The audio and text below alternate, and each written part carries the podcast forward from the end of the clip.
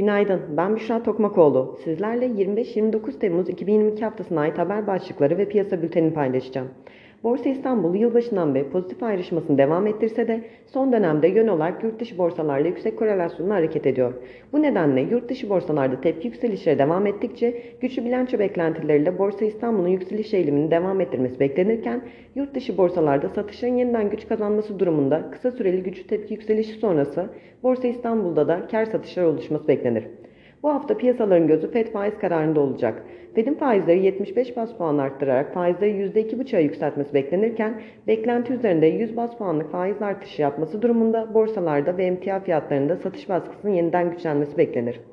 CDS'ler 850 seviyelerde seyrederken mevcut seviyeler TL varlıklar için halen yüksek risk algısına işaret ediyor. Yurt dışı borsalarda FED öncesi dalgalı seyir oluşması beklenirken Borsa İstanbul bilanço dönemine girmemiz nedeniyle Borsa İstanbul'un güçlü kar beklentileriyle pozitif ayrışmasını ve hisse bazlı hareketlerin ön planda olması beklenmektedir. TL tarafında ise değer kaybı ve negatif ayrışının devam etmesi beklenir. Altın ons fiyatlarının FED faiz kararı öncesi baskı altında kalması beklenirken FED kararı sonrası hem altın hem de yurt dışı borsalarda tepki yükselişleri oluşabilir. Borsa İstanbul 100 endeksi için orta vadede mevcut temel hedef fiyatlarımız ve ortalama piyasa hisse temel hedef fiyatları 3000 endeks hedefine işaret ediyor. Bu da orta vadede Borsa İstanbul'da halen güçlü potansiyel olduğuna işaret ediyor. Güçlü bilanço beklentileri nedeniyle bankalardan Akbank ve Yapı Kredi Bankası model portföyde yer almaya devam ediyor. Kısa vadede bilanço beklentileriyle bankacılık hisseleri sınırlı da olsa pozitif ayrışabilir. Coca-Cola bilanço beklentileriyle endekse göre güçlenmesini devam ettirebilir.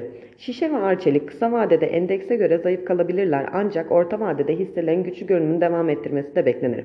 Kısa vadede endekse göre zayıf kalan Portodo ve Ere ile bilanço hisseleriyle yeniden endekse göre güçlenmesi beklenir. BİM AŞ ise defansif yapısı nedeniyle portföyde yer alması gerektiğini düşünüyoruz. Model portföyümüzde olmasa da güçlü performans gösteren havacılık sektöründe kısa vadeli bilanço beklentileriyle güçlü kalmaya devam edeceğini düşünmekteyiz. Türk Hava Yolları ve TAV Havalimanları bilanço döneminde güçlü kalmaya devam etmesi beklenir.